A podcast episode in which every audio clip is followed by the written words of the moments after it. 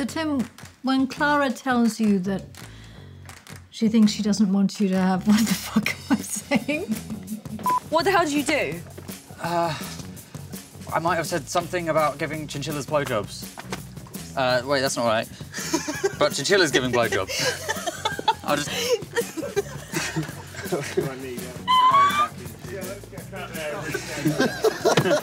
Всем привет, с вами подкаст «Великая иллюзия». Он о том, как кинематограф взаимодействует с окружающим миром, а окружающий мир с кинематографом. Я это выговорил за один раз. И сегодня в студии, над которой ходят дети, а соседские, э, в такой студии мы записываемся. Культовый состав подкаста «Великая иллюзия». Виктор, человек, который работает в кино. И Анна, человек, который тоже работает в кино. Так вышло. И я, э, ведущий Алексей, я не работаю в кино, только говорю о нем. Вот. Примерно так. А, всем привет. Привет, Виктор. Привет, Аня. Привет, всем привет. Я кайфуха. Зачем мы с вами сегодня собрались? Кто-нибудь мне расскажет? Или мне самому этим заниматься? Ну, Я так понимаю, мы собрались обсудить тему, связанную с фильмами, с кино. Собрались мы сегодня обсудить, короче, фильмы про всякое взросление там, фильмы про взрослых и детей, там, отцы и дети. Йоу, надо было. Йоу, Да. да. И вот это все, короче. Примерно так звучит сегодняшняя тема. А, да, ну, попробую серьезно. А, в общем, собрались мы обсуждать фильмы про взросление, про подростков, про то, как э, подростки становятся или не становятся взрослыми, про то, с какими проблемами они сталкиваются, как их решают и как в конце фильма всем хорошо или, ну, может быть, нет. Виктор э, сегодня отвечает, наверное, за фильмы, в которых в конце не очень хорошо. Он любит такое кино. Интересно, мы помним, мы- ладно. Мы, помним, да, Посмотрим, как пойдет. что там про Тарковского ты там нам рассказывал в прошлом выпуске. Надо бы переслушать, вспомнить самому, что там было. да, Ладно, Ви- так. Виктор человек, из-за которого первый выпуск подкаста стал э, с пометкой э, 18+. Но так как мы сегодня будем обсуждать взросление, я думаю, что ну, без этого никак не обойдется тоже, без этой пометки. наверное. Можешь сразу ставить 18 плюс, да. Да, да. Ага. А, ну и я напомню, что у нас уже есть довольно похожий выпуск э, на тему а, буллинга, э, фильмов про буллинг и вообще буллинга в принципе, о том, как, как, как это вообще происходит. Ну, во многом потому, что эта тема напрямую пересекается со взрослением и с подростковым возрастом. Вот, поэтому выпуск номер 6, если я не ошибаюсь, а, слушайте и все такое. И подписывайтесь там в Яндекс Музыке, везде подписывайтесь, ставьте там лайки и все такое. А, В конце выпуска, если говоришь, не происходит этого, конечно, никогда, потому что никто не дослушивает, но... А, вот. Скажу в начале. Пять минут мы уже записываем, все еще не начали обсуждать что-то, я не знаю, что будет делать на монтаже. Вот. Кайфуем сегодня вообще, просто общаемся. Если вдруг что-то, ну, не получится там исследовать, анализировать, просто побазарим и нормально разойдемся, и все, кайфуха будет. Вот, так получается вообще лютые выпуски. А, итак, э, в общем, с чего я хотел начать? А, начать я хотел с того, что вообще такая тема, как взросление, наверное, наверное, характерна, в принципе, для фильмов, ну и для историй, потому что фильмы это в основном же что? Истории, сюжеты. А, почему? Потому что сюжет строится же на том, что у нас есть герой, и вначале он, ну, такой, типа, маленький, а потом он течением э, фильма вырастает и формируется там что-то в нем новое, там развивается, вот это развитие персонажа, то, что любят вот эти все, там, ну вот Бэткомедиан слушает наш подкаст наверняка, вот ему очень нравится всегда, что персонаж должен развиваться. И мне кажется, короче, что это сильно с- э, с- довольно такое характеризующая черта для кино, что вот э, персонаж ну, как будто бы должен вот развиваться, ну, и вообще для сюжетов. Я про то, что, ну, вообще, короче, каждый герой фильма, а, он в, каком-то, в какой-то степени вот занимается взрослением на протяжении фильма. Вот, это ни к чему не ведущая подводка, на которую вы должны теперь ответить. Ну, то, что ты имеешь в виду, это, я так полагаю, вот э, Джозеф Кэмпбелл «Путь героя», да? То есть э, герой, да, сталкивается э, с зовом да, который зовет его в странстве, и он, соответственно, сначала от этого зова отказывается, впоследствии соглашается, ну и так далее, да, все знают. Кстати, действительно очень интересный момент, насколько, ну, до сих пор дискуссионный, да, насколько вообще герой должен меняться и должен ли в принципе, да, но в любом случае то, что мы подразумеваем под взрослением в кино, да, это, наверное, момент некой инициации, который проходит, проходит любой герой любого фильма да, то есть э, он должен отказаться от э, старых убеждений, привычек и отринуть прежнюю жизнь и прежний мир и как бы вступить на, на путь нового свершения, да. И в этом плане здесь я с тобой согласна, что в какой-то степени начало пути — это всегда процесс некого внутреннего выбора и результат столкновения с часто враждебным внешним миром. И здесь еще тоже важно отметить, если мы вспомним все эти культовые истории, например, Гарри Поттера и другие э, ленты, да, про детей, они же, как правило, сироты. Это тоже очень важный момент, потому что если как бы у ребенка есть родители, они его, скорее всего, до поры до времени будут оберегать от этого враждебного, злобного мира. Ну, вот обращали внимание наверняка на такую тенденцию? Э, мне кажется, это вот очень интересно, да, что у многих вот героев, да, с которыми э, малолетних, ну, молодым зрителям э, как бы рекомендуют себя ассоциировать, это, как правило, герои, которые на пороге жизни оказались выброшены в такую достаточно враждебную среду будь родители живы, они бы их оберегали. Но тот же, да, Гарри Поттер, он оказывается у дяди с тетей, которые, мягко говоря, к нему равнодушны, да, и более того, да, и, его обращение с ними вызывает у зрителей неприязнь и так далее. То есть, опять же, этот момент вот отсутствия внешней защиты — это то, что как раз побуждает героев вот к началу пути, к инициации. То есть, мне кажется, в этом плане действительно ты прав. То есть, инициация и взросление для героя именно жанрового такого произведения — это, ну, примерно одно и то же. Но тут, э, видите, еще такой сложный момент. Э, я вот часто о нем думаю. Сейчас, ну, вот очень сильно изменились ритуалы все таки вот, например, ну, Gravity Falls наверняка же смотрели. Я не смотрел, не я ничего не смотрю вообще. Ну, вообще, вот э, в связи... Ну, это такая, это очень сложная тема, я даже не знаю, будем мы сейчас ее затрагивать или нет. А в том же пути героя, да, э, Кэмпбелла, э, герой обязательно, и даже не то, только Кэмпбелла, Владимир Проп написал про структуру э, сказки, это, в общем-то, то же самое. Да, морфология волшебной морфология сказки. Морфология волшебной сказки, да. И э, герой в любом случае должен сразиться с чудовищем он должен победить врага. Он так становится мужчиной. Опять же, вспомним архетипические какие-то ритуалы, да, которые вот э, каких-то племен, да, архаических и так далее, которые строились именно на... Это могла быть физическая битва, это могла бы быть символическая битва, но без нее герой не мог стать мужчиной. И это долгие годы, долгие годы э, в традиционных, в архаических культурах это считалось э, ну, как бы незыблемым. Нельзя было без этого процесса. Только так. Сейчас все очень сильно изменилось. Ну, это понятно. И, например, в, той же, э, в том же Gravity Falls была такая серия, что вот Диппер, э, главный герой, маленький мальчик, он там гостит э, летом у своего дядюшки, тоже там родители, обратите внимание, в Gravity Falls родители вообще не появляются. Хотя они есть, они не умерли, слава богу, а все там нормально, но они вообще, они вот отправляют к дяде. И опять же, дядя становится таким как бы и одновременно и трикстером, и наставником, и таким персонажем достаточно двойственным. А, это к теме вот как раз как бы защиты. И он их не может защитить вот от того внешнего мира, с которым они сталкиваются. И вот в одной из серий Диппер, а, он встречает Минотавра, а, ну, то есть он там, там все развивается по вот этим как раз кэмпбелловским законам. И он должен этого Минотавра победить. Но он его встречает и понимает, что у них с Минотавром гораздо больше общего, чем он думал. Что Минотавр такая же отринутая душа, что его нужно понять, а не сразить. И вот смотрите, вот это мне всегда казалось, с одной стороны, это очень мило и романтично и в духе современных э, тенденций. А с другой, это все-таки ну, несколько нарушает э, символику, которая существует тысячелетия. Ну вот, не знаю, к чему я это. Видишь, э, Виктор, Аня готовилась. Сегодня она будет отвечать за это, а мы хихикаем. Да, мы можем хихикать, дышать ну в микрофон. Смотрите, вопрос следующий. А, да, есть строгая жанровая структура, и ее стараются пересмотреть. Но может ли без момента инициации и взросления, собственно, герой, подросток стать взрослым, а герой стать героем?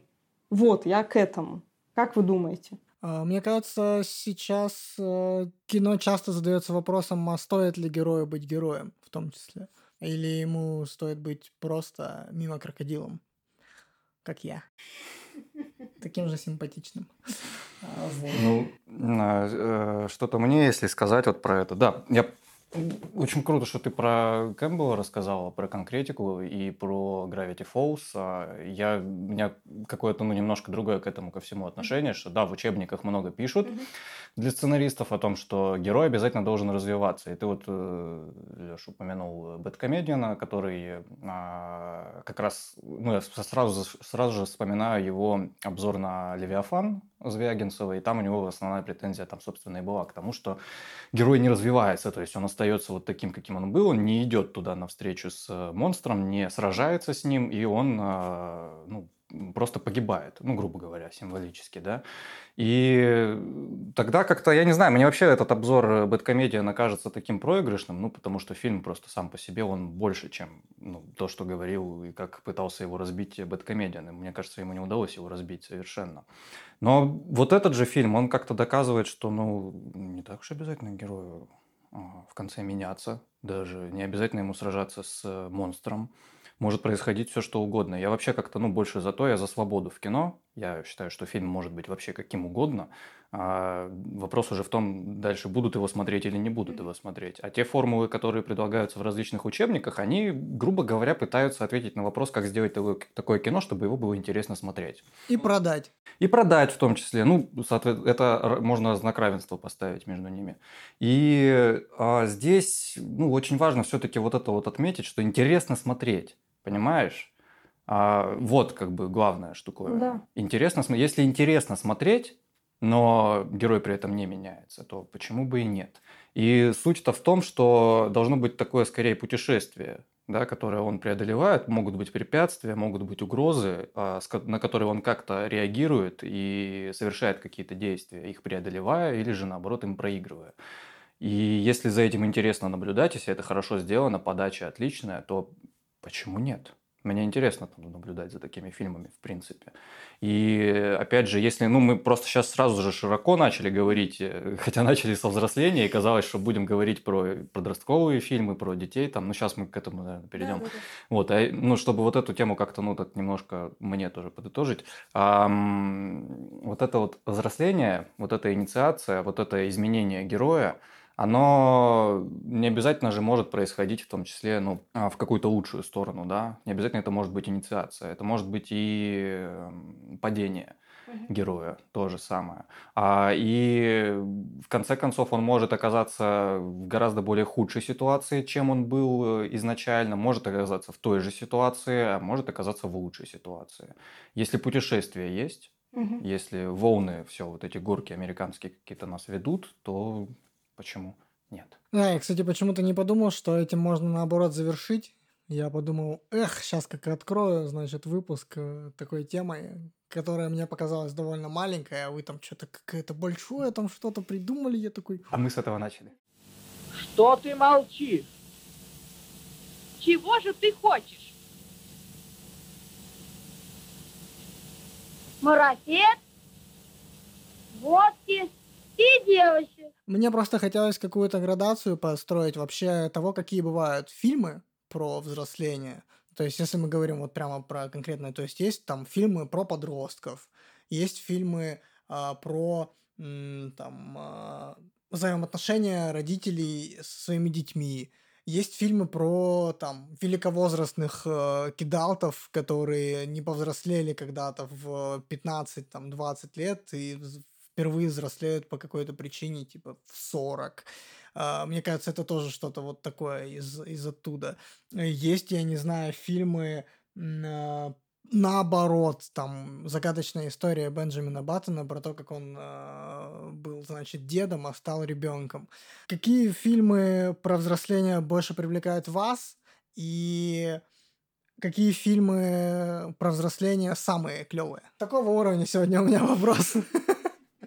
Йоу, ты забываешь добавлять. Йоу, да. Ну, на самом деле тут сложно сказать, потому что действительно, как ты верно отметил, фильмы очень разные, а, выходили, соответственно, в разные эпохи. А, понятно, что ну да, много фильмов э, о подростках, в которых там родители вообще не появляются, потому что они там по понятной причине вообще из этого подросткового мира исключены. А, где-то, да, конфликт отцов и детей, и там уже, да, акцент строится именно на их взаимоотношениях, но это уже больше, мне кажется, ближе к семейным каким-то драмам. Ну, не обязательно, опять же, потому что для подростка, конечно. Ну, тут смотря какой герой. Если это какой-нибудь бунтарь без причины, то там родители не особо авторитетные, герой против них, как против всего окружающего социума сражается. Ну вот, конечно же, первым на ум приходит Джон Хьюз, ну тут ничего, мне кажется, конечно, удивительного. Клуб «Завтрак», замечательное произведение с культовой песней. Он как-то вот э, то, что сейчас принято называть ламповым, в нем есть вот это, ну, на мой взгляд, вот эта мода э, и ностальгия по 80-м, с одной стороны, с другой некая камерность. Сам Хьюз э, за выходные написал сценарий, он вообще отличался рекордной производительностью. И в формате пьесы, которую впоследствии он сам хотел, чтобы это произведение ставили и в том числе в студенческих в школьных театрах. И вот, э, соответственно, небольшой бюджет фильма, его камерность, его ламповость, э, э, то, как он оперировал типажами, которые уже существовали в кино, начиная там с 30-х годов. Ну, то есть обязательно главный красавчик, какой-нибудь тупой качок, аутсайдер, ну и так ботаник. Ну, вот эти все типажи, он как-то их так собрал. С одной стороны, над ними поиронизировав, потому что понятно, что это всего лишь типажи, а не реальные люди. А с другой, показав, что у них, опять же, намного больше общего, чем могло показаться на первый взгляд. И герой, несмотря на то, что вряд ли после проведенного вместе продленки стали лучшими друзьями, тем не менее отношения между ними изменились навсегда, и они много о себе поняли. Опять же, вспомним там герой-ботаник, а, если помните, там он вообще признается, мне кажется, это такой даже шокирующий в какой-то степени момент. А, он признается, что хотел совершить самоубийство, хотя он из благополучной семьи, и все у него хорошо. И как подростковое кино, ну, говорило, конечно, и разных подростков показывало, и сложные отношения между ними тоже. И не всегда подростки были ангелами, да, в таком вот кино. Но, тем не менее, этот фильм вот прямо и ярко заговорил о действительно существующих проблемах в отношениях между там и разными социальными слоями внутри школы, и в том числе в отношениях между самыми благополучными школьниками и их, например, родителями. То есть в этом плане, мне кажется, это очень классно, прикольные фильмы, его до сих пор ну, приятно смотреть, приятно и интересно. Но здесь еще такой момент, э, жанровая стилистическая составляющая. Мне ужасно сильно понравился первый сезон сериала «13 причин почему». А, Я смотрел одну серию откуда-то да? из середины сезона. Да? Ты не впечатлился? А, я не пытался. Да. Примерно так. Нет, мне, вот мне он как раз зацепил не только потому, что это школьная тематика, я даже не, уме, не уверена, что он меня именно из-за этого зацепил, а, там меня привлек именно нуар. По большому счету это нуар. Это школьный сериал, снятый в стиле нуара. Только не Нэнси Дрю, но там есть все, э, коротко, да, сюжете, если там кто-то, может быть, не знает, да, это история о том, такая очень умозрительная, вымышленная и маловероятная в реальной жизни, история о том, как простой парень, хорошист, живет, все у него чудесно, обычной жизнью, а его одноклассница совершает самоубийство вся школа в шоке, все в, шок, в шоке, явно какие-то там у него были мутки и тайны, и все было не так просто, как казалось на первый взгляд. Э, и каждому из э, людей, кто повинен э, в смерти этой девушки, по ее же мнению, начинают приходить аудиокассеты, записанные ею перед смертью, в которых она объясняет этим людям в духе Макиавелли, продолжая ими как бы манипулировать после даже собственной кончины, э, объясняет, э, в чем они конкретно провинились. И вот одному из героев, вот, собственно, главному герою, который вообще-то хороший мальчик, одуванчик, и все с ним прекрасно, приходит эта кассета. И он понимает, что он неким образом, возможно, поспособствовал гибели своей одноклассницы, в которую был вообще-то безответно влюблен. В общем, на самом деле, да, такая очень э, умозрительная конструкция, во многом надуманная. Но, тем не менее, сама идея того, что простой... Ну, это уже просто мне нравится стиль нуар, поэтому, вероятно, это меня зацепило. Сама идея того, что обычный человек вдруг становится неким детективом, который вынужден... Хотя преступление совершено, да, ну, как бы оно произошло, это суицид, ее никто не убил, расследовать нечего. Но, тем не менее, герой начинает шаг за шагом вот раскручивать вот эти вот э, семейные трагедии и тяготы школьной жизни, и понимает вот то, что, в принципе, уже в 50-х годах об этом уже говорили, что за всеми этими аккуратными газонами прячется, на самом деле, многие семейные драмы, и что все не так уж просто на первый взгляд, и как бы осознаю собственную вину в том, что происходит. Ну, вот это вот, мне кажется, интересно именно такая, такое стилистическое упражнение. Так, ну мне хочется отметить, э, наверное, три, даже четыре фильма. Я постараюсь коротко. А, ну, первое, что на ум приходит, это «100 дней после детства». Соловьева, по-моему, да, угу. автора. Замечательный фильм такой советский, я его как-то ну, неожиданно совершенно для себя обнаружил, ну, относительно недавно посмотрел и удивился как-то, ну, такое эстетичное вполне себе кино вроде бы чем-то советским отдает, но при этом там абсолютно ничего такого нет. Ну, то есть временем, вот этим налетом времени какого-то. Но этого нет. Там очень все эстетично, там очень все так мило, эм, наивно, можно даже так сказать. И, собственно, главный герой э, и переживает какие-то совершенно обычные эм, подростковые э, события влюбляясь в девушку, а девушка оказывается умнее, начитана, начитаннее, чем он, а он такой простачок, э, пытается как-то привлечь внимание, у него все не получается, не получается, то он что-то услышит, там э, его назвали мизантропом, он идет в библиотеке, берет книгу, чтобы узнать, что такое мизантроп, э, и вот все в таком духе. И так постепенно, как-то по чуть-чуть, помаленьку его какое-то взросление происходит. Но для меня этот фильм больше про какую-то такую атмосферу детства, вот то, что он дает. Ну, то есть вот эту подростковость и вот этот вот эм, летний лагерь, э, ну, атмосфера прям очень э, такая теплая какая-то, прям приятненькая. Хочется туда вернуться, там сладкая прям даже, я бы так сказал, эта атмосфера. Хотя такой, ну, прям грамотной вот этой самой драматургии, там ее, ну, ловить сложнее, мне кажется, чем в фильмах там масс, более массовых, там более современных, скажем. Ну, он такой про эстетику, про солнце какое-то, про тепло, про ощущения. А второй фильм, э, как Алексей говорит, что я, я люблю такие фильмы называть, естественно, что там все плохо кончается. Это фильм... Я же сказал, я же сказал. Это фильм э, «Вор» 95 э, или 94 по-моему, года. Чухра его снял. Э, русский фильм про мальчика с мамой, мать-одиночка. Это послевоенное время, прям сразу же послевоенное, советский период. И мать встречает мужчину, одетого в военную форму, который ну, постепенно она узнает, что он на самом деле мошенник, что он вор, что он, ну, по сути, уголовник, не знаю, как это правильно назвать, да, а, преступник, который переодевается, втирается в доверие, крадет вещи и исчезает потом. И так он зацепил с собой эту семью и вместе с ними а, мотается по Советскому Союзу. То в той квартире побывает, то здесь, то там, там и так далее. И как-то и чему-то он учит. То есть там больше акцент вот именно на это вот все, что сейчас я описал, это такой ну, взрослый контекст, который вот понятен только взрослому, наверное. Ну, в принципе, да. Потому что я его смотрел впервые еще в детстве, как-то так не полностью, э, что-то там на кассетах, на, на видеомагнитофоне, там, помню, смотрел. И там я в этих вещей, конечно, я особо не понимал. Я не понимаю, кто вор, почему, кто там что делает, то есть не вот это. Но больше вот, вот этот акцент на отношениях мальчика с э, вот этим псевдоотцом. Мне даже хочется назвать его псевдоотцом, не отчим, а такой псевдоотец, который чему-то, да, все-таки его научил. Научил давать сдачи, научил каким-то принципам, э, что-то показал, он им вдохновлялся, он им э, ну, он вдыхал его одеколон, то есть, ну, вот это вот все им, ну, на вот это отцовское, ну, за отсутствием отца он какую-то отцовскую в нем, отцовский дух какой-то в нем почувствовал и тянулся к нему на протяжении всей жизни. Ну и в, кон, а, в конце, вот он шестилетний мальчик, потом там есть сцена, несколько сцен, где он 12-летний э, мальчик и снова случайно встречается с этим мужчиной. И а, уже совсем-совсем, ну нет, не совсем-совсем, что-то, ну за 40 где-то ему лет, это уже как раз вот э, настоящее на тот момент время, 94 год, собственно, этим фильм вот и завершается. И он встречает какого-то мужчину, но это оказывается вроде бы как не он, то есть очень старый, и он умирает у него на руках.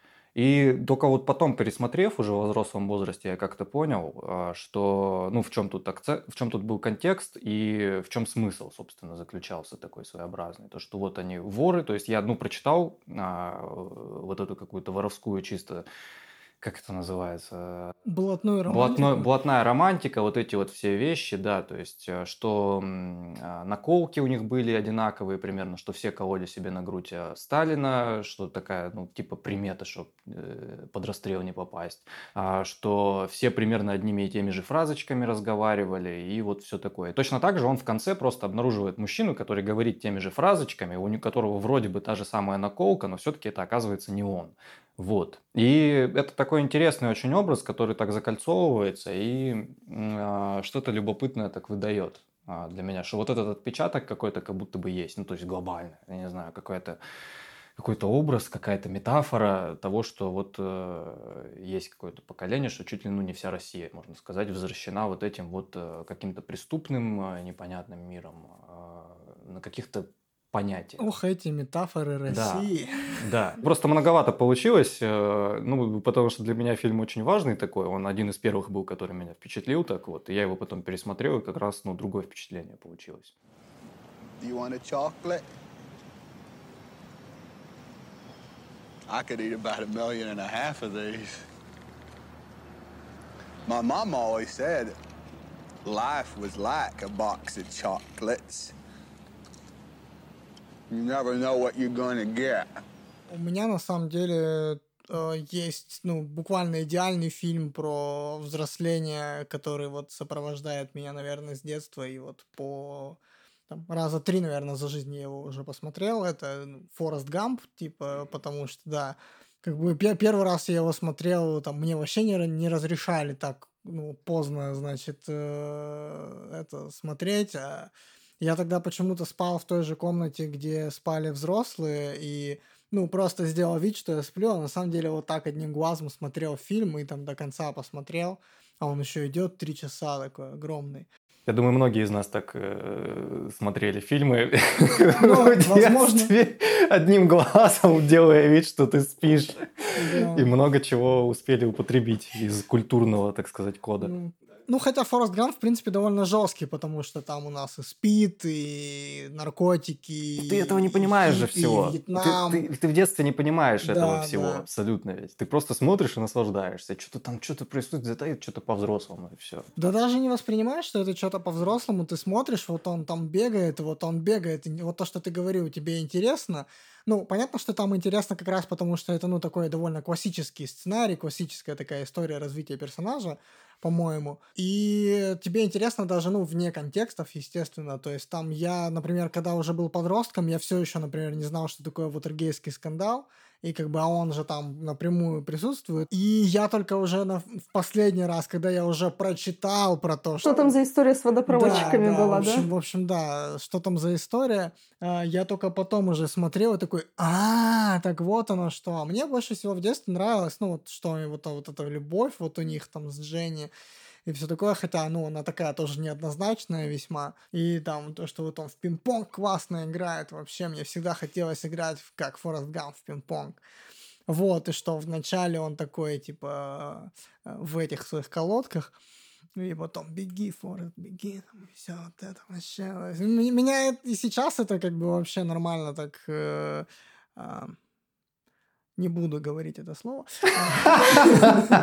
Цепляет. Да, вот, цепляет нормальное слово. Короче, меня и сейчас это вдохновляет по-прежнему и все прочее, но сейчас, естественно, да, больше именно, да, взрослого контекста. Еще пока ты Да, далеко не да, ушел да. про Фореста Гампа. Просто, кстати, вот он же как раз герой, который не меняется. Он-то остается... Ну, мне кажется, нет, он меняется, он там развивается, он пробует разное. Но мне кажется, как человек, он достаточно статичный на протяжении всего Да, фильма. в, в этом смысле, за- как за героиней, больше за Дженни интереснее Да, наблюдать, да, потому да. что она проходит вот эту арку Да, как да. раз э, довольно классическую. А Форест Гамп, он как-то, ну вот, он, э, его мама научила в детстве, и он вот так вот всю жизнь не живет, понимаешь? Но он все равно приходит, он все равно Да. проходит через препятствия, и оно как бы, ну, маскирует вот то, что вот ему нужно все время чего-то добиться, все время какой-то конфликт у него есть. Как бы понятно, да, что он остается примерно тем же самым Форестом Гампом, который типа бежал, бежал, устал, говорит, что-то я устал, пойду домой.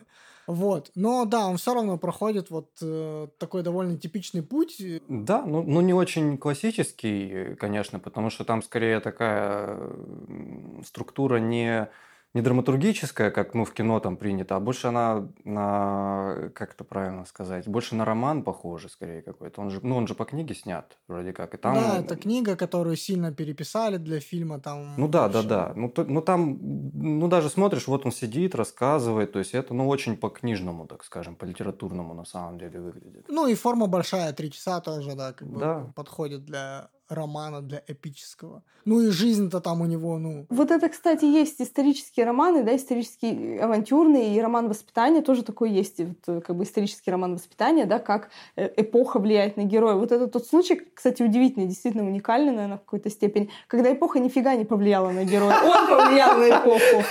А вот это прям... Да. Ну, там есть один вообще, я считаю, в принципе, фильм классный, я здесь согласна сто процентов, но там есть один, ну вот эпизод, который мне больше всего запомнился, я считаю, что он вообще великий. Когда он выходит э, из Вьетнама, возвращается и выходит на митинг рассказать о войне. И он говорит, ну что я могу сказать о войне? А там, ну вот, э, якобы по сюжету, да, какой-то там ватник, да, американский э, обрезает ему провода, и пока этого ватника ловят, пока связь восстанавливают, и все, все это время он говорит выключенный микрофон, а потом и завершает свою речь словами, вот это все, что я могу сказать вам о войне. Мне кажется, на самом деле это вроде такой комедийный какой-то, да, такой эпизод, но по, по факту-то это очень глубокий такой пацифистский момент, что о войне на самом деле нельзя вербально рассказать.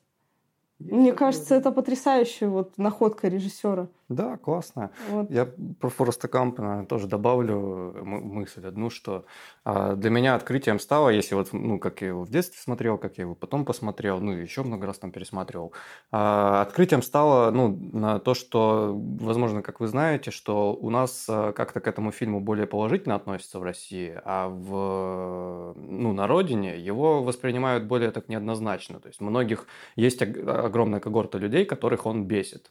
Бесит как герой, бесит как фильм в целом, там, ну и вот все в таком духе. Я сначала, когда об этом факте узнал, я немножко ну, не понимал, типа, какого фига. Это ж Форест Гамп. Да, и а у нас, ну, так вообще ну, положительно принято его воспринимать, вообще так хорошо, так здорово. И потом я что-то посмотрел его с субтитрами, а, с какими-то другими переводами, и я немножко врубился, в чем прикол.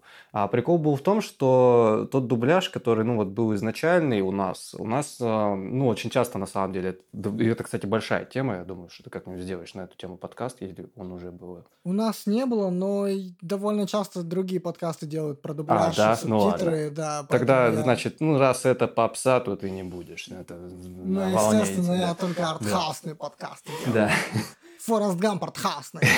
Я однажды сказал своему товарищу, а, ну, я тогда не сильно шарил за авторское кино, только начинал. И такой, ну вот, говорю, ну, возьмем для примера авторское кино. Ну, вот Форест Гамп, например. Он такой, что, говорит, ну, я как бы считаю, что Форест Гамп совершенно авторское кино, как бы не считаю нужным доказывать свою точку зрения. А, вот, а он такой, типа, чё, чё, как это так? Продолжай. Вот, и, в общем-то, тот дубляж, он, знаете, так преподносил э, героя больше как такого, знаете, какого-то блаженного. То есть почему-то а, у нас, ну, когда мы вот слу- слушали э, конкретно вот, э- вот этот перевод, вот этот дубляж а, по фильму, казалось, что он как будто бы, ну, а, что у него какая-то болезнь у главного героя, что как будто бы он чем-то, ну, чем-то лишенный, и поэтому, ну, к нему такое какое-то благосклонное больше было отношение. Вот, интересно. Я даже сам вспомнил, как в детстве я смотрел, и как родители его воспринимали тоже. И тоже как-то, ну, так между строк где-то это прям читалось, что это вот э, какой-то вот больной мальчик, то есть, который вот, ну, что-то у него там э, то ли с головой, Ну, то ли еще что-то такое. Да, развития. да. Но если послушать оригинал, то есть это такой вот, ну, грубо говоря, как Иванушка-дурачок у нас, вот, да, то есть он просто, ну, глуповат, то есть у него нет никакой болезни, у него даже, ну, там, с ногами, в принципе, все было, ну, в порядке, там, со спиной тоже все, в принципе, окей. Это То есть ничего такого нет. Да, гиперопека просто какая-то вот 50-х годов вот этих. И, и оказывается, ну вот почему ну, он всех так бесит. И когда ты с, с этого ключа пытаешься посмотреть на вот этого героя, ты понимаешь, а, ну тогда да, понятно. И там ну, есть несколько моментов, где вот там в церкви, там, когда они молятся с а, капитаном Дэном, еще там где-то, ну то есть вот э, там перевели у нас так в изначальном дубляже, там в раннем, а ну в действительности это по-другому звучит. И вот это прям, ну, сильно влияет, так скажем. Ну, это тоже контексты, да, это то, что вот мы очень любим, обсуждая кино, контексты там, все такое. Спасибо тебе, Виктор, за погружение в контекст. Спасибо тебе, йо. Йо! Я не знаю, что будет на выходе вообще. Э, Обсудили кино про взросление. Йоу-йоу. Йоу. А, итак, вот какой у меня еще был вопрос. Значит, э, про, про фильмы про взросление. А, а взрослеют ли со временем фильмы про взросление? Что в них меняется? То есть э, в 20-е годы, условно говоря, снимали одни фильмы, в 60-е годы снимали другие, сегодня снимают третьи. Но мне кажется, что они взрослеют как-то в деталях. То есть меняется меняется фон вокруг них, контекст как раз меняется, и э, появляются какие-то новые, наслаиваются новые какие-то э, детали. То есть, допустим, у меня в этом отношении есть, например, Тот пример, который я вам за кадром приводил, это фильм э, Франсуа Трюфо «400 ударов». Классический фильм о взрослении, о подростке, о бунте э, и, и так далее. Автобиографический во многом. И современный фильм э, Ксавье Далана «Я убил свою маму», который во многом, ну, вообще практически повторяет сюжет на фильм Трюфо, э, потому что в какой-то момент герой, э, значит, э, забыл, как зовут, и мальчика, которого он играет, и актера, который вот в 400 ударов играет. Антуан Дуонель, э, герой, а актера, актер у меня вылетел из головы. В общем, Антуан, главный герой э, 400 ударов, прогуливает школу, и когда его спрашивают, а почему ты школу прогулял, а-та-та, он говорит, а у меня мама умерла. И сразу все начинают к нему ну, относиться с пониманием, пока ну, живая мама не приходит и не, не задает ему там, значит, э, трепку. И буквально слово в слово повторяется эта же ситуация совершенно в фильме Ксавье Далана, который тоже, насколько я понимаю, довольно автобиографичный, и это вообще такой а, супер диалог э, кино и кино, потому что там э, автобиографический дебют э, полнометражный, тут э, полнометражный дебют авто, автобиографический, который основан на том дебюте, то есть вот это вот все. А как бы Далан, ну, определенно э, синефил, и э, понятно, что он все это тоже смотрел. И опять же, синефилом был Трюфо, который был кинокритиком, который смотрел вот это все в детстве. И, но, например, в фильме Далана добавляется новое измерение, потому что это квир-кино, потому что Далан открытый гей, и э, добавляются у него романтические отношения с парнем. Э, которые не понимают, насколько я правильно, если я помню, не понимает. Долгое время он скрывает от своей матери это, а мать его бойфренда, наоборот, э, довольно открытая женщина, она там чуть ли не косяк с ними курит, э, и такая, ништяк, пацаны. Вот. И, ну, во-первых, в подростковое кино как раз квир-тематика добавляется в 21 веке, в конце 20 века. Мне кажется, это, наверное, самое такое конкретное изменение относительно кино, вот именно кино про подростков, кино про взросление, потому что, ну, то есть, куда ни ткни в современное вот подростковое кино, в том числе в Young Adult, в том числе в какое-то авторское кино, как кино Долана, например, э, в том числе, я не знаю, в сериал Netflix, пожалуйста, или HBO, потому что там эйфория, безусловно, Sex Education, безусловно, а, ну, понятно, что так или иначе меньшинства в том числе должны быть сейчас э, допредставлены в, ну, в медиа и как э, и за кадром, и в кадре, но в том числе довольно много хороших произведений, которые ну, не эксплуатируют эту тему, а нормально ее раскрывают, например. Вот, и вообще показывают, что существует, допустим, тот или иной контекст. Или подростковое кино. Вообще, в принципе, то есть, когда мы начинаем говорить о, э, допустим, в том числе о меньшинствах, например, в там, 80-е, 90-е, нулевые формируется, допустим, там э, кино темнокожих, которое тоже про подростков во многом. Э. Э, мне кажется, что вот это какое-то глобальное изменение, буквально, ну, наверное, ну, с моей колокольни мне вот это единственным глобальным изменением видится вот в подростковом кино чуть постарше и чуть помоложе. Вот. А канва, она так и остается, все равно существует э, конфликт. Теперь этот конфликт еще и на почве э, там, поиска собственной идентичности и конфликт э, того, что старое поколение, оно вот такое закрытое и консервативное, ну, условно, а новое, новое поколение хочет, наоборот, э, больше свободы и выбирать вообще самим, как им жить, э, кого им любить, э, и, значит, как выражать себя. Ты, конечно, да, тоже такой вопрос, вообще такой контекст выдал сходу. Сложно даже мысли в кучу собрать. Ну, на самом деле, я что хочу сказать. Действительно, кино о подростках, оно, в общем-то, всегда развивается. Есть две линии, и они до сих пор... Э, ну, как бы, да, есть вот две линии, две рельсы, по которым идет поезд э, подросткового кино. Это либо такое кино беспроблемное. Вот фильм недавно «Артек» вышел. И, кстати, неплохие сборы у него. А, ностальгическое семейное кино с Михаилом Галустяном. То есть, э, да, все э, ностальгируют э, по Советскому Союзу. Там, собственно, герои, пионеры приезжают. Ну, это, понятно, такая рекламная акция, в частности, лагеря Артек, проплаченная ими же. Герои фильма «Юные пионеры» приезжают в Артек, где а сюжет фильма «Назад в будущее» повторяется, переносится во времени 80-е и встречают своих родителей. И им нужно сделать так, чтобы родители, там, поссорившиеся, э, ну, будущие родители, да, чтобы они, поссорившись, примирились, иначе они не появятся на свет. Ну, всем известна сюжетная канва по «Назад в будущее». Э, это очень такое беспроблемное кино. Дети, не знаю, хорошо или нехорошо проводят на нем время, а взрослые ностальгируют по собственной юности в известных пионерских лагерях. То есть и кино о подростках во многом существует и в таком вот вакууме. Да, это кино ностальгическое, это кино, э, которое позволяет взрослым вспомнить, как беззаботно, э, краткосрочно, но прекрасна юность. Это кино всегда будет идеализировать подростковый возраст, хотя очень правильно сказал Стивен Кинг, что тот, э, кто был счастлив в 16, либо дурак, либо просто забыл, как это было. Ну, мне так кажется, что это довольно точно. Ну, то есть, э, многие фильмы, да, они очень э, убочные во многом и избегают реальных проблем.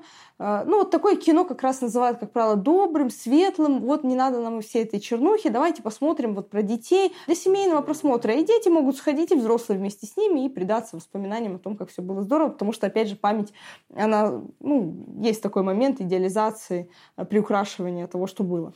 Такое есть. И есть, конечно же, кино э, такое вот во многом эксплуатационное шокирующее. Это тоже не вчера началось, это не началось там только с класса коррекции Твердовского и не с Гая Германики. Просто новые авторы, новые яркие персональные звезды, они как бы вновь вскрывают эти гнойные раны. Опять же, когда вышел сериал «Школа», снятый чуть ли не на телефон, да, это был, тогда Первый канал мог себе позволить смело творческий эксперимент. Или когда вышел «Все умрут, а я останусь», и, по-моему, получил ряд крупных премий на фестивальных смотрах. Эти фильмы, они шокируют шокировали, и общественность тоже была в шоке, говорила, что это не про наших детей, да зачем мы такое смотрим, да, ну, то есть люди отказываются верить, что это тоже их реальность. А ведь это не Валерия Гай Германика была первой. Э, можно вспомнить Ларри Кларка с его фильмом там «Детки», например, э, Кен Парк, тоже фильмы, которые в середине, бывший фотограф, который вот в середине нулевых взялся снимать о том, э, чем действительно занимаются дети, какую траву они курят и как они там, извините, трахаются. Просто на самом деле эти две тенденции, они начались с самого появления подросткового кино, а это вот как раз путевка в жизнь примерно. 30-е годы. И тогда уже э, пошли картины, с одной стороны, а это, ну, по большей части, наверное, даже на Западе, а, когда речь идет о Ширли Темпл, там играла Джуди Гарланд.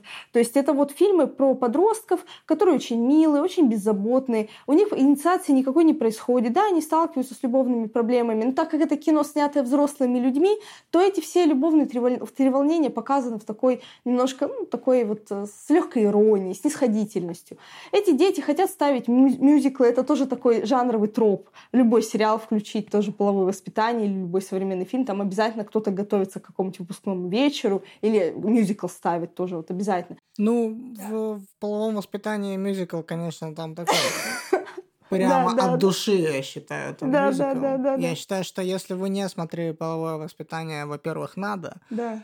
А, хотя бы чтобы понять, что, ну, новый доктор кто вообще-то великий человек уже даже, ну, до того, как стал доктором кто.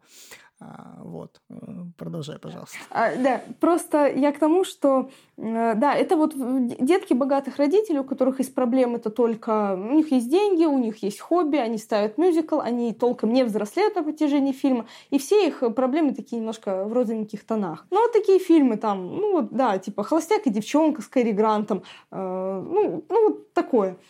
И опять же, э, параллельно с ними э, много было фильмов о молодежи, там, которая тусила. Ну, тогда на тот период это были фильмы, вот о чем боялась общественность. То есть эти же фильмы сняты консервативной общественностью, про деток, которые всегда должны оставаться вот такими беззаботными, пока они дети. Но чего боится? Э, в 20-е, в 30-е боялись джазовых клубов Были много фильмов про молодых людей, про богему, как они курят опиум и отрываются на джазовых вечеринках. Потом джаз уже стал не таким страшным. Более страшным стал рок-н-ролл. И стали сниматься фильмы вот как раз «Бунтарь без причины», откуда вот все Николас Рэй, откуда вот эти все тоже тропы были понахватаны. Все уже подростки, родители в кадре не появляются. Это уже не дети из благополучных районов. Начинают скрываться, опять же, язвы. Даже если какой-то герой из благополучного района, то, скорее всего, у него не все хорошо. И появляются да, герои, которые просто вот реально бунтари без причины, да. То есть, что некая есть в подростках некая такая сила, витальность, которая способна и созидать, и разрушать. И вот это все очень сильно накапливалось, и вот эти две линии, они шли параллельно всегда в кино, и до сих пор так. Но был то, о чем ты говоришь, вот этот период, э, опять же, он не совсем новый, на мой взгляд, то, что сейчас происходит, хотя все зависит, конечно же, от нашего отношения. В 60-е годы был такой же подъем, и начался он с висайдской истории, там как раз были показаны мигранты, и мы увидели действительно любовь мигрантов. Опять же, это великая каноническая история Ромео и Джульетты, по сути, была вновь воспроизведена в американских реалиях. Было показано, что это не где-то когда-то в Вероне, а вот здесь, в бедном районе на пожарной лестнице. Великие чувства, великие страдания. Э, культовая история, соединение, во-первых, жанровой голливудской системы, э, мюзикла, да, и каких-то проблем, актуальных именно для 60-х. И они не вызывали отторжения. Опять же, ну, разве что у консервативной общественности. Висайская история-то у него и Оскары были, да, и это был, в общем-то, очень известный жанровый хит. Но потом, когда началось, когда пришел Рейган, и началась вот эта вся... Когда как бы вот эти идеалы 60-х утонули в гедонизме и привели как бы к такому ну, ну, то, что отчасти с нами сейчас происходит, да, когда слишком много свободы, потом неизбежен возврат к каким-то консервативным ценностям. И там уже другое кино, опять же, пошло. Снова возродился страх общества перед слишком свободными подростками. И, ну, вот так эти волны все существуют. Просто это я к тому, что э, сейчас, да, тоже много и геев, и меньшинств, и прочего. Но все мы это проходили, на самом деле, в 60-х.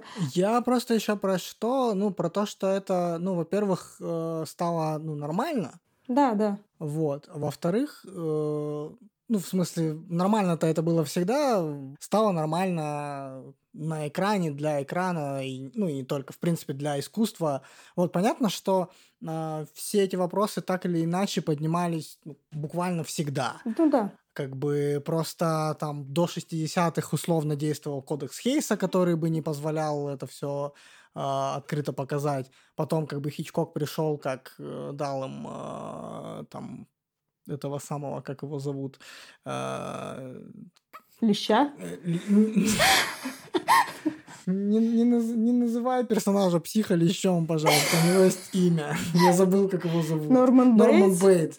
Да, Нормана Бейтса, который, ну, вообще-то, как бы, там много чего в нем. А, всякого разного. Виктор, ты к психо как относишься? Никак. Вообще. It's sad. When a mother has to speak the words that condemn her own son.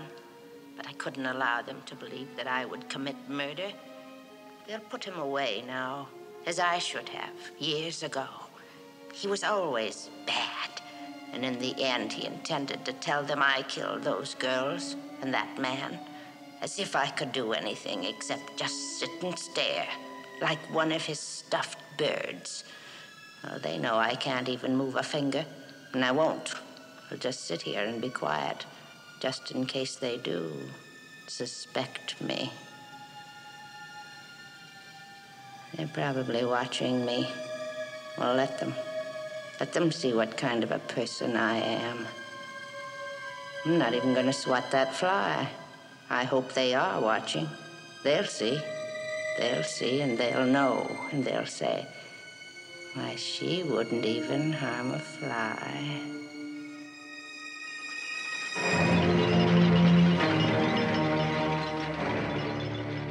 Я Трюфо вот упомянули. Я смотрел Трюфо, 400 ударов, и я искренне не понимал, какие такие ужасы совершил этот мальчик, чтобы его, с ним вот так вот поступать, вот серьезно, чтобы его куда-то там возить просто у меня это, ну, срыв шаблона просто был. Я не знаю, тут, ну, может быть, какие-то, какой-то, какая-то культурная граница или что, барьер. Я просто, ну, я реально не врубаюсь. Я, я, кажется, врубился, но я чуть-чуть понимал за биографию Трюфо немножко. Ну, это да, это довольно автобиографическое кино. И насколько я понимаю, может, Таня меня поправит, там, короче, да, он такой был э, ребенок, там сначала его родители отдали бабушкам, дедушкам, Потом э, в какой-то момент мать вспомнила о том, что существует вообще такой мальчик, и забрали его к себе, что-то воспитывали. То есть, ну, он, он такой был какой-то сильно никому особо не нужный, сам себе предоставленный. И, соответственно, я так полагаю, а, там буквально за любую вообще какую-то мелочь могло так что-то подобное произойти. То есть там буквально его воспитывал чуть ли не вот э, как зовут этого чудесного человека, а, Андре Базен, а, вот э, самый главный французский кинокритик среди всех французских кинокритиков, там он его привел в кино, э, говорит, смотри вот кино, не нужно ходить на улицы и хулиганить, смотри фильмы. Вот, то есть он там, он вместо папки с мамкой, Андре Базен были вот с женой э, для Франсуа Трюфо. И да, то есть э, я как-то не сильно обратил внимание на то, что это, ну, что-то такое незначительное, вот, может, мне просто как-то чуть ближе вот эта история, не знаю.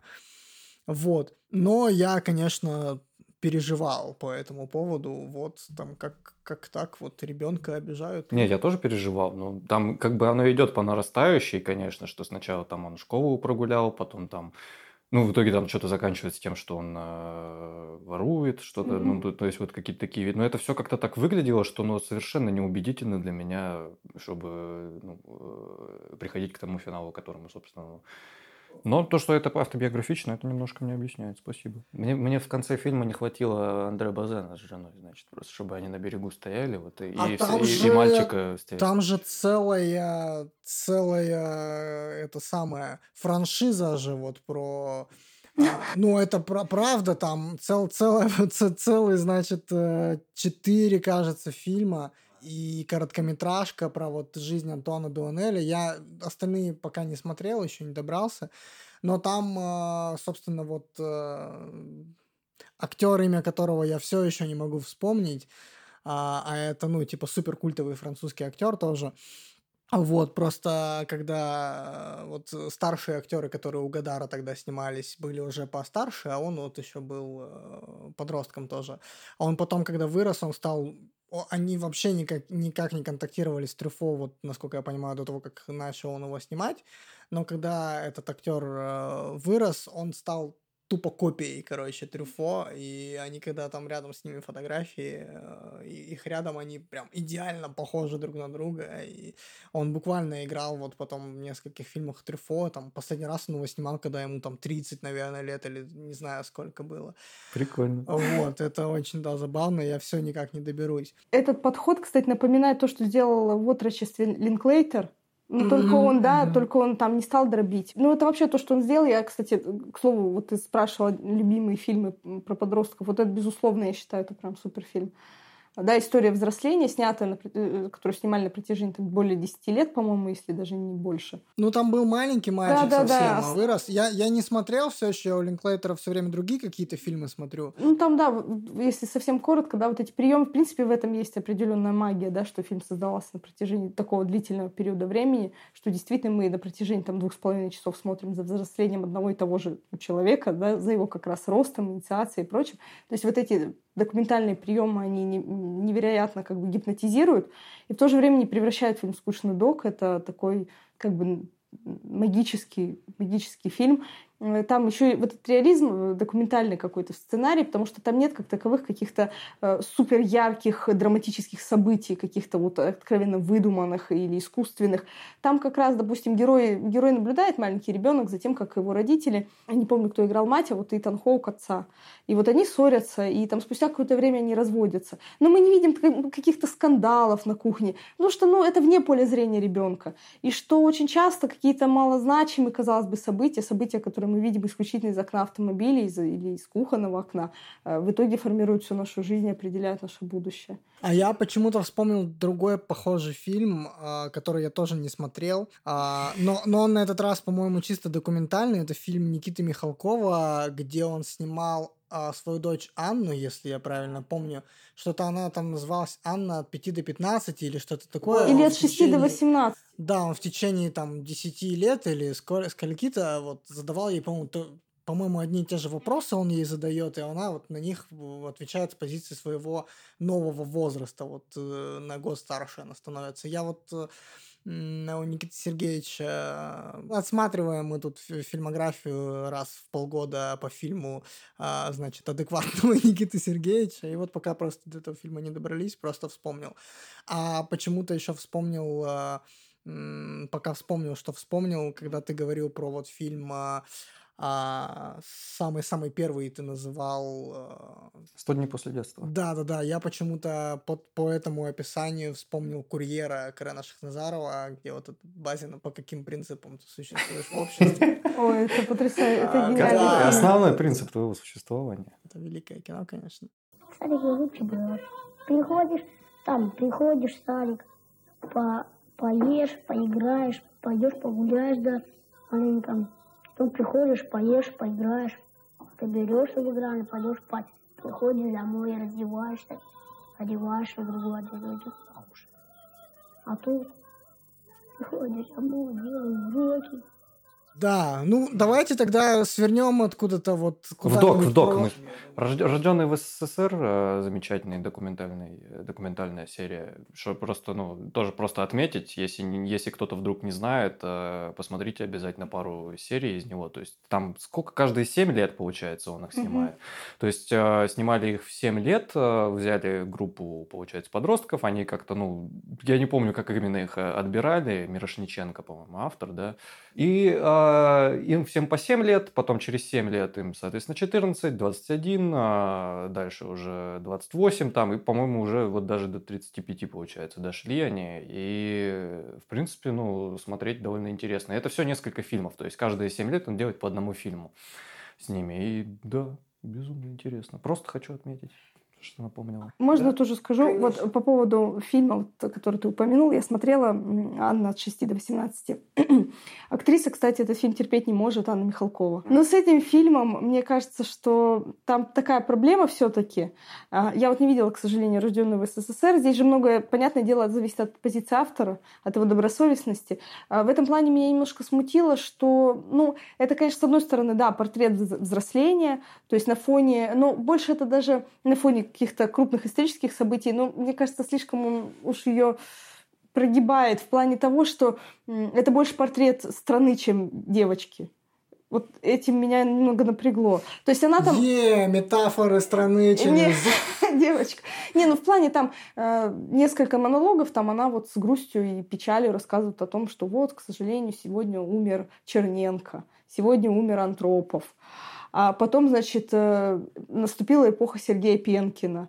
И это на- так показано, как будто это вообще крах, крах э, всего, крах... Но это явно же, что взгляд не девочки, и это не ее позиция, это сам так Михалков считает. И вот это немножко грязновато, если честно, ну, на мой взгляд. Я, не про- знаю, я просто думаете? отмечу момент такой, ну, из внутриков Да, да, да, да, да. режиссерских, что документалисты, добросовестность это вообще вещи Ну да. несовместимые. Документальное кино идти без цинизма, это вот, ну, нельзя. Я много времени потратил на документальное кино, много снимал документальных фильмов, и в итоге снял еще, еще один документальный фильм, который стал последней каплей просто, что я, все, нет, я не выдерживаю этого, а, и, ну, в общем, такое. Короче, нужно циничным быть. А, вот. А, и еще один отмечу. Короткометражка, документальное кино тоже. А, фильм обязательно посмотрите, а, если не смотрели. Автор Виктор Косаковский. Замечательный документалист, методом наблюдения работает. У него потрясающие, просто, ну, сногсшибательные фильмы по зрелищности именно. И вот он а, снял один раз короткометражку, которая называ- называется «Свято». А, это про его сына, Святослав. А, И прикол ее в том, что он э, два года, пока ребенку вот не исполнится два года, он не показывал ему зеркало. И когда ему исполнилось два года, он поставил в одной комнате камеру а, и зеркало напротив. И э, ждал, пока ребенок зайдет с включенной камерой и снимал все дальше уже происходящее. И долгое время, на самом деле, там ребенок просто думает, что это второй ребенок другой, и пытается с ним поиграть пытается с ним как-то повзаимодействовать, дает ему свои игрушки, разговаривает с ним, там, ля-ля-ля-ля, что-то такое там пытается делать, а, ну, там, эмоции какие-то проявляет, там, до слез в итоге что-то доходит. И потом, там, в конце только, когда э, режиссер, отец садится перед зеркалом и говорит, это зеркало, вот, это папа, как бы, и он видит, что, ну, это он, то есть он впервые увидел себя. А еще очень любопытен, на самом деле, процесс создания этого фильма в том смысле, что а, идея его пришла, когда у них получается, с женой родился первый ребенок. Они жили в общаге в Гиковской, по-моему, тогда. Да, в Гиковской. И у них не было зеркал долго, и э, кто-то из э, артистов там знакомых или еще кто-то проносил мимо а, в коридоре зеркало. И ребенок там увидел в зеркале себя, и он наблюдал за его реакцией, думаю, ну как здорово, ничего себе. А, давай еще одного ребенка заведем. А, короче, завели еще одного ребенка. И два года он, ну, строго-настрого всем родственникам, всем приказал, чтобы, ну, не показывали зеркало. То есть два года не показывать зеркало, чтобы вот снял, чтобы я снял фильм через два года с ребенком. И а, бабушка все равно не удержалась и показала все-таки. Фильм не получился. Они завели третьего ребенка, и... И на этот раз у них все получилось все-таки, да. Блин, это офигенная история для завершения выпуска, по-моему, просто. Мы, в, общем-то, обсудили все и ничего, как обычно. А, но мне нравится такой формат, потому что, ну, а почему бы нет? Мы все-таки это, это мой подкаст, это наш подкаст. Что хотим, то и воротим. Все. Ради вас. Да. Ну, ага. Сейчас. Ради вас. Подписывайтесь на Яндекс Музыки, ставьте лайсы. Э, и на везде еще подпишитесь, где подписаться можно. Телеграм-канал, все такое, ссылочки в описании. Все вообще кайфуха. Всем пока. Всем пока. Большое пока, спасибо. Пока. Слушай, Базин, ты по каким принципам существуешь в обществе?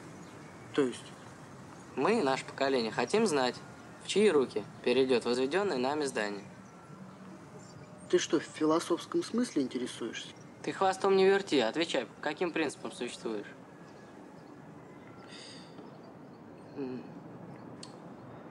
Основной принцип моего существования – служение гум... гуманистическим идеалам человечества. Молодец, горжусь тобой. Бери девочек, дуй в кино. Давай.